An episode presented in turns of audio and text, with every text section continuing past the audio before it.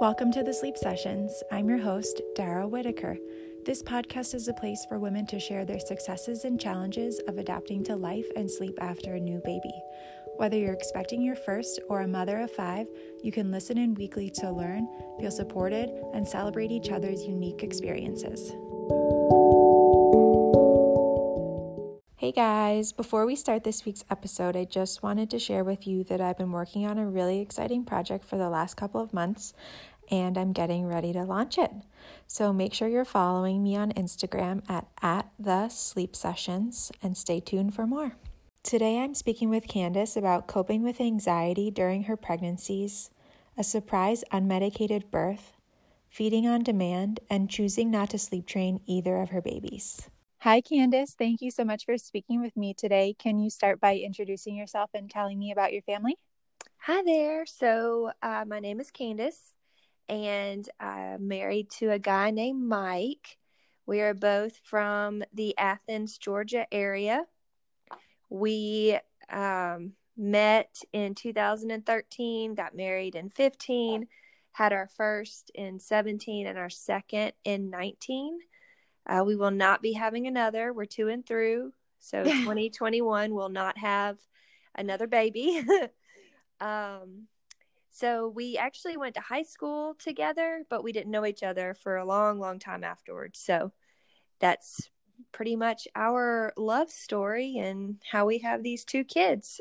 That's awesome. I was I got married in 2015 too, but it seems like you're on the every other year track. Ooh, I didn't realize until I started thinking about it. But yeah, every two years something big is happening.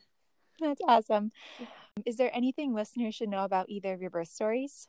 Well, yeah. So uh, my first child is a boy, and my pregnancy with him was super easy.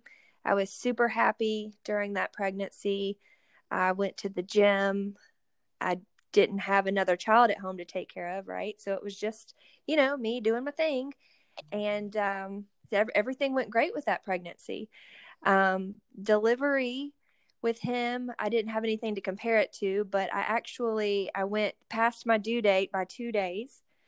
I went into labor around 3:30 in the morning and uh, started with contractions, and then my water broke around 9 a.m. Went to the hospital at 3 p.m. Immediately got an epidural, and I was in so much pain. Uh, I had back labor. I was not familiar with back labor. I, I had thought, back labor too. I thought, you know, you have contractions in your lower abdomen, right? And nobody had ever told me about back labor. So I had this back labor, and I was really going to try to tough it out.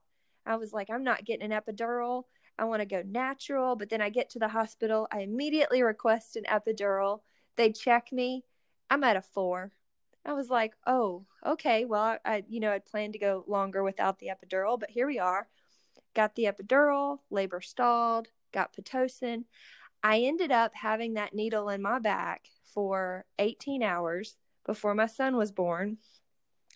And I pushed for an hour and then he finally came out and it was it was pain free um, but as far as pain with labor and recovery i had nothing to compare it to. I thought it went pretty smoothly.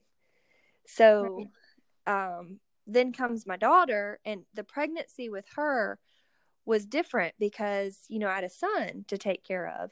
So it was harder. Things were just harder the second go round. I didn't make it to the gym.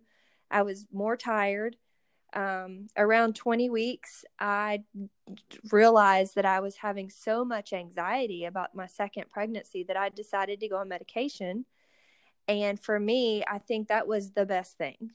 That was the best thing I could have done. I, I was a better mom and I was just happier all the way around. If you don't mind me asking, what were you having anxiety about?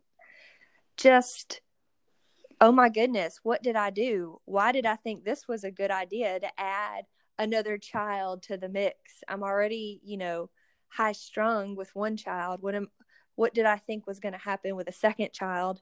I don't think I can handle this because I predominantly take care of the children. And I knew that I would because my husband works long hours. And I just thought this was just too overwhelming. And, you know, at that point, there's no going back.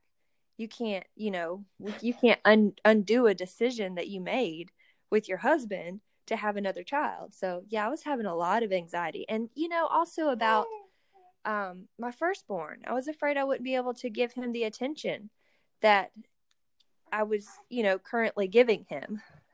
So, that's pretty much what I had anxiety about. I can identify with that. I think a lot of women feel that way and it's it's hard to imagine being able to spread yourself so thin across you know, not only one child but now two. Right. It's you know, when you have one, it definitely changes your life. But then to have two people you're responsible for, I just didn't know. You know, and, and I'll get into some more anxiety I had when I get to the hospital with my second one. Um, but back to during my pregnancy with my second, which is a girl, um, I actually had a little bit of a scare in that my placenta was too close to the uterine opening. And so uh, it, it wasn't really a big deal. You, you're just looking at a C section, right? People recover from that just fine. But around 30 weeks, which they did regular ultrasounds, um, they we figured out, oh, it moved out of the way. So that was good. So with my delivery with her, that was a whirlwind. It um my due date came and went. So I was 40 weeks. She ended up coming went 4 days late. But my labor was completely different with her. I was expecting a labor like my first and I didn't get that. So with her, my water broke around 12:30 a.m. At 6 a.m., my midwife called me and said, Are you having contractions? I said, No. She said, Well, I want you to go to the hospital at 8 to 9 because we got to get this labor going. So go to the hospital at 8. I get my Pitocin at 10. Around 12:30, uh, my contractions had gotten so bad that I requested they stop the Pitocin. I don't know if that was logical, but that's what I requested. And at that point, I also requested an epidural close to one. And so she checked me, and again, I'm at a four. And I really, this time I was like, I'm, I'm going to go epidural free. This is going to be all natural. I can do it this time. I know what to expect. And then again, I'm at a four, and I request an epidural. Well, by the time they come in with the epidural at 1:30, they poke me three times. By 1:40, it's finished. The nurse is like, it'll be about 20 minutes before the epidural kicks in. I said, okay, all right. So I'm, you know, having fun with my contractions, which at this point are lasting for a minute, every minute and a half. 20 minutes comes and it goes. So now we're at 2 p.m. She's like, You feeling any better? I said, No, I'm not. I don't feel anything. My epidural failed. Oh, and no. I said, I am feeling this incredible desire to push and she said, Well, Candace, please let me check you. And I said, Okay. And she checks. And then she just calmly picks up the phone and she calls the midwife and she says, You need to get in here right now because it's time to go. And wow. so, yeah. and, and I'm like starting to panic now, right? Because now it's getting real and uh, she comes in and i you know it's all a blur but i had to have only pushed maybe three times before that baby was out i mean i don't even think she was fully gowned and gloved up ready to get this baby before i pushed the baby out and so now i can compare the two deliveries because although i was in so much pain in the second delivery it was much better experience yeah, and uh, you got your wish of being able to do it natural. Yeah, and it was unplanned, right? My husband actually he made this joke. He was like, "But you didn't mean for it to be natural, so it doesn't count." I was like, "Oh, I feel pretty confident that that counts." That yeah, tell him to try it next time. Yeah. So, uh, as far as the two recoveries go, I actually learned that my first was harder, and I think it had a lot to do with the epidural you know, the epidural being in your back for 18 hours, it, it's just, that was actually a much harder recovery in that sense than having it natural. Was your body just more like sore or what was, what was different? It just, yeah. I mean, like I was laid up in the hospital bed for so long. I was so tired after labor with my son because I can't sleep. They come in every five seconds to check something or take your blood pressure, so you don't get to sleep. So having the baby fast was a much better idea for me than a yeah. long drawn out delivery with an epidural. You can only hope it would be that way, right?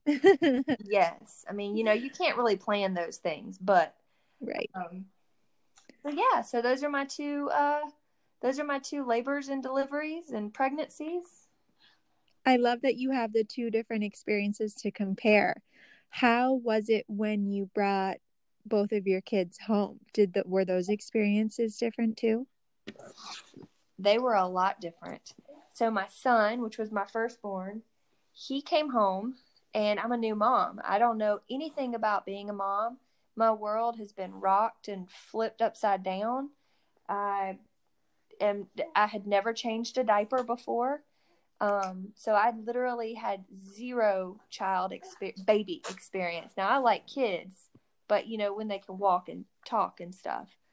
So he he he totally just changed my world. But sleeping, I my sleeping arrangement for him was I had a pack and play with the bassinet level, and it would it sat in the living room, which is right outside of our bedroom.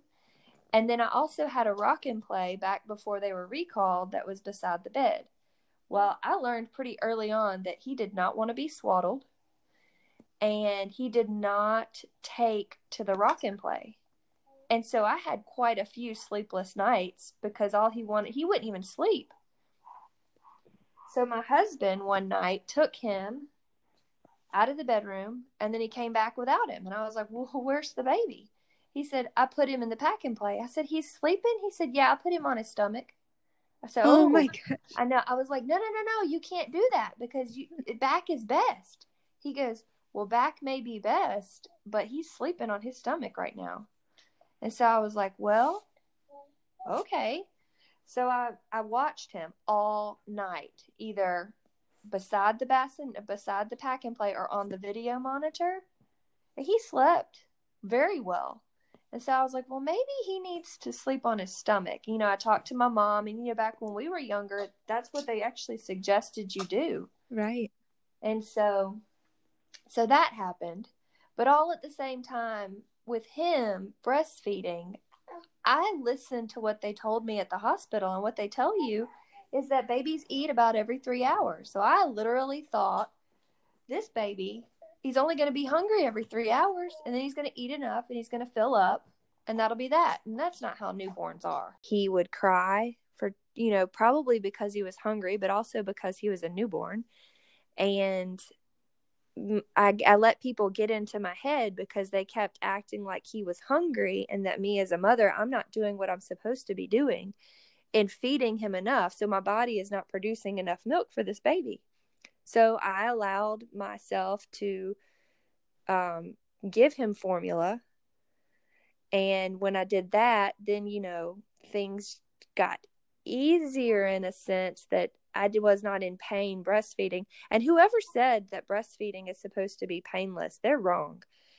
and maybe at some point it's supposed to be painless, but I'm pretty pretty sure that with both babies I was in, you know, some pain and discomfort because that's not a normal feeling right there to have a baby doing that. They don't know what totally. they're doing.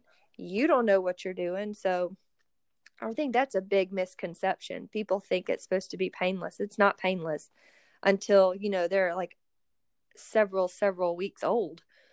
Um so yeah, no, I gave him formula and it was easier in one sense, but it was harder in another because it wasn't always just right there and available. So, um, but I learned with my daughter that, you know, feeding on demand is what worked out better for us and it worked out better for her. And actually, we just today are donating our first 200 ounces to another baby in need. Oh my gosh, amazing. Yeah, so that's pretty that's pretty exciting because that's what I always wanted to do. So were you able to breastfeed with her? Yes. Um I had already decided that I was going to feed on demand, so that's exactly what I did. Anytime she cried, fussed, complained, couldn't sleep, Doesn't matter. I just put her on, put her on the boob, and she's that's just how we've been going since she was born. My sleeping arrangement for her was a bassinet right beside our bed. I did not want to sleep with her in the bed with me because I, I fear that I'm going to get into too deep of a sleep and roll on her. I think that's what most mothers' fears are. But I had the bassinet beside the bed. She didn't want to be swaddled. And unlike my son, she did not sleep on her stomach. She immediately slept on her back. So I said, yes, finally, back is best. I got, you know, now I can, now I can say that I've done that with one of my babies. So what we do with her, and this is basically what I've done since the second night she came home. The first night I didn't really know what I was doing. The second night, I put her in the bassinet. She starts to fuss. I get her out. I nurse her in our bed after I change a diaper, put her back in the bassinet, and then she'll sleep for another couple hours.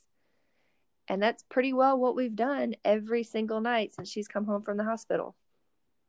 Good. Are you get are you able to get some longer stretches now or are you still kind of around that again you know 3 or 4 hour mark? Oh yeah, well no. I am I, I'm blessed in that I get adequate sleep every night, but it is all broken up. She just decided a couple weeks ago she was going to wake up every hour and want to nurse. And her nursing sessions are really short though. So, you know what? I am not going to complain and I'm not even going to try to sleep train because I'm comfortable doing this. It's not a burden. She doesn't wake my husband up. So it's it's really not a big deal uh, for us to continue on this path. That being said, I do plan to move her to her own room around, you know, a, it, it just depends. I don't know when I'd move her, but right now this is what's working for us. And that's something I would like to say is you have to do what works for you you can't listen to what worked for somebody else and try to implement it. It's all about what works for you. And if it works for you, that's really all that matters. Totally. It's about understanding, you know, what the different options are and then making the best decision for you and your family. Absolutely right. And, you know, I've heard this and I've said this before, but comparison is the thief of joy. You can't look at your friend who had a baby and their experience went this way, well, yours might not go that way, and that's okay. Your experience is your own, and you need to do what works exactly for you and your family. It's not going to be easy. I have a friend who she's had three children, and all of them, seem, from my perspective, seem to be a walk in the park. But that I've done things completely different than she's done them, and you know now I got to have my walk in the park, baby. you got lucky. That's mm. right. I've I've been very very blessed with that. Good. You mentioned back with your daughter's pregnancy that you were feeling anxiety about you know being a mother of two and having two kids to manage how was it for you mentally when you brought your daughter home were you were you still feeling that anxiety or did that kind of go away i for me being on medication has made the transition to having two kids a lot easier in one sense but i did have some you i could tell i was having some problems adjusting with the two kids because i felt enormous guilt for my son. I felt uh, you know it wasn't just me and him anymore. Now i've added a little baby to the mix. I can't just go play with him because i've got to nurse this baby and he doesn't understand he he didn't understand but you know the good thing about kids are they're resilient and they i i had a back up a little bit. I had just all this guilt for him. Like my i would cry. Just and you know that's hormones is what that is. But i would just cry thinking about how how sad he must be. But he wasn't sad. Kids are resilient. They they move on and he probably thought well this is different but he's he's this been a couple months now and he's moved forward. He has no he doesn't remember a life when it was just me and him anymore. Right. Now it's just me, him and sister. And the, that time that you did have together just the two of you, like those were important bonding moments and you have that bond now and so it's okay if your attention isn't 100% on him anymore. Yeah, I hope that he feels that way but you know as a any any mother feels this but you want to do right by your children totally when you add a second one in there you fear that your first one is going to miss out. But if you're worried about that, you're obviously a good mom because good moms worry about those kinds of things. Yes, they, I there's this saying that says if you're worried about being a good mom, that means you are one. Absolutely right. Where are you guys now in your journey? How's your son doing? He's great. He is a uh, this is a sleep sessions, right? So we'll talk about his sleep. He's a wonderful sleeper. He might not sleep as long as um, other kids, but he very rarely wakes up at night. He's still in a crib. He's almost three. I'm not going to take him out until he wants to be taken out of the crib or if he throws it. Although I have thought about changing it soon, but you know, he he does great. He's adjusted well. He loves his sister. He's never shown any aggression towards her. First thing he asks about when he wakes up is his sister, and that that gives you comfort knowing that you've done it right you did something right. You've you've added a member to your family and it's worked out great. And you know, every time she sees him, she smiles. And he says, Sister's smiling at me. And it just warms your heart. And then you realize that this is what I did it for. That, that, that is right so there. sweet. Yeah. that's why I've, that's why I've done all this. I I made the right decision. That right there tells you that you made the right decision that you're doing something right. It's reassuring. Mhm. Good. Well, do you have any tips or any resources other than the ones you mentioned that you wanted to share? You know, the resources are out there. You just kind of have to search for them. And I can, you know, say what what I responded well to, but you know, eh, some pe- people refer to you to podcasts and they don't they just don't jive with you. So you've got to find what works for you, but the information is out there. I would say Facebook is a really good resource. You've got the Baby Center and What to Expect apps that were really good resources for me. Um, you got what Kelly's Mom is a good resource. Um, you've got a bunch of different podcasts and even YouTube videos. There's a ton of moms on YouTube that share their experiences. You got a question? You can just go out there and you can find the answer. You can find something that makes you feel better about what you're experiencing. And another thing I would like to mention about Athens is that I've been very I'm very grateful to be in this area because it's very pro children. It's pro breastfeeding. It's pro midwives. It's we're very educated in this area about that. And I've learned that not all areas are. And if you are not surrounded by people who are really educated about this, you have to go out and find it.